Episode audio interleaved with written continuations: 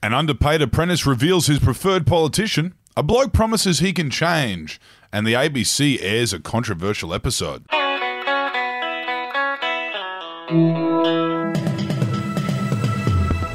Hey, it's Effie Bateman, and this is your Daily Betoota. And in the booth with Effie is myself, Clancy Overell, editor of the Betoota Advocate. Thank you for tuning in.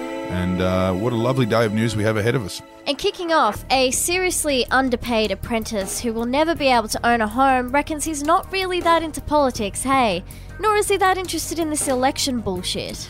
Yes, despite having injured himself numerous times on his labour hire work site without getting any form of paid leave, Corey says it'll be a laugh to vote for Clive Palmer, mainly because he's funny and he's fat. When asked if there was any legit reason why he planned on voting for a fringe politician with no social policies, Corey replied that no one else is really speaking to him, plus, they all seem like losers.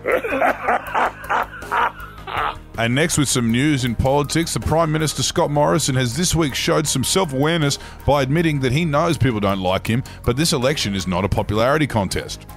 But of course, any self awareness went out the window when he stated that this dislike stemmed from his bulldozer like approach to dealing with issues instead of the real reason why he's earned himself such a bad reputation, such as leaving for Hawaii during the 2019 bushfires, lying about it, blaming it on the wife and kids, and then losing his temper about it. Yes, and from one end of the political spectrum to the other, the Australian Bolsheviks channel, aka the ABC, has been forced to defend itself against claims of bias again today after news hit that Four Corners was set to air an episode titled Inside Morrison's Death Cult Church, which has understandably outraged many.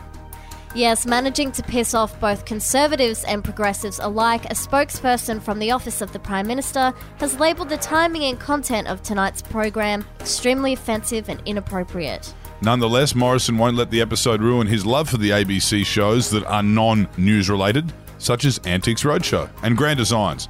Both pretty good shows. And lastly, our quote of the day is about the Philippines leader Ferdinand Marcos Jr., who nicknamed Bong Bong, who has claimed in interviews that Oxford issued him with a bachelor's degree, while his official spokesperson has said that the politician and his team stand by the degree confirmation, which was issued by the University of Oxford. However, this has proven to be incorrect as Oxford has stated that according to our records, he did not complete his degree, but was awarded a special diploma in social studies in 1978. This information request was lodged by the UK based Filipino supporter of Marcos Jr.'s nearest rival in last week's election. Oh well, too late. He won the election and they have a new leader. And that's it from us today. Thank you for tuning in to the Daily Betoota.